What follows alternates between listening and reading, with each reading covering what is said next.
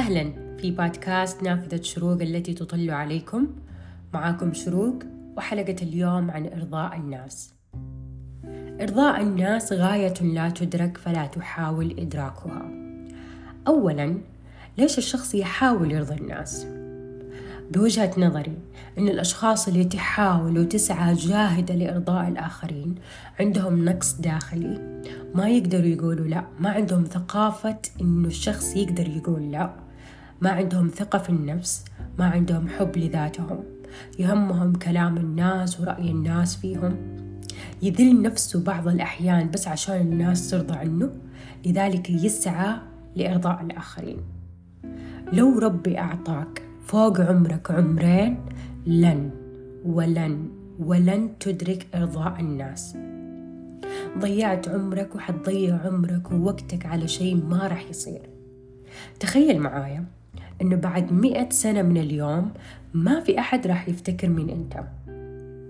وفي هذا الزمن ما حقول لكم بعد كم يوم من موتك. بعد عمر طويل يا رب الناس راح تنساك. أنتوا عارفين عاد ما يحتاج أنا أقول لكم. فلذلك إنجازك العظيم في إرضاء الناس ما في أحد يهمه ولا يعطوك جائزة أوسكار عليها ولا يقدمك بالعكس يخليك في آخر القائمة دائما وأبدا. هل مستوعب هذا الشيء؟ إذا عيش الحياة لك أنت. ما في أحد حيفيدك بشيء. سوي الأشياء اللي تسعدك اللي تحس أنه أنت مئة في المئة مقتنع طالما أنها بحدود رضا ربك. فسويها وعيشها واستمتع فيها. لا تخلي أكبر همك في هذه الحياة هي الناس وآرائهم وإرضائهم وحبهم وتقديرهم لك. لو تعطي عينك لشخص ما راح يرضى. حيجي يوم يقول لك أعطاني عين واحدة وما أعطاني الثانية. حيجي يوم حيقول لك هذا الشيء. لو تسعى طول عمرك عشان ترضي شخص ويوم واحد ما قدرت. حينسى كل الأشياء اللي سويتها طول عمرك.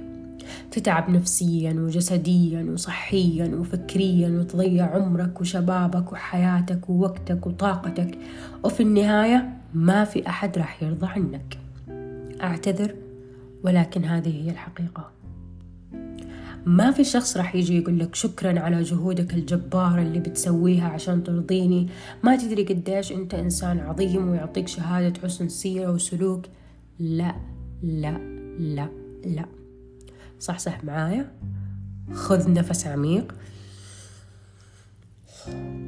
عيش حياتك. خليك أنت قائد حياتك. لا تخلي الناس وكلامهم وآرائهم هي اللي تقودك هي اللي ترفعك وتنزلك.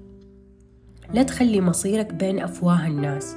بعد كم سنة حتندم إنك ضيعت حياتك وما استمتعت في وقتك بسبب كلام الناس وآرائهم. إرضاء الناس غاية لا تدرك فلا تحاول إدراكها. دع نفسك تتنفس.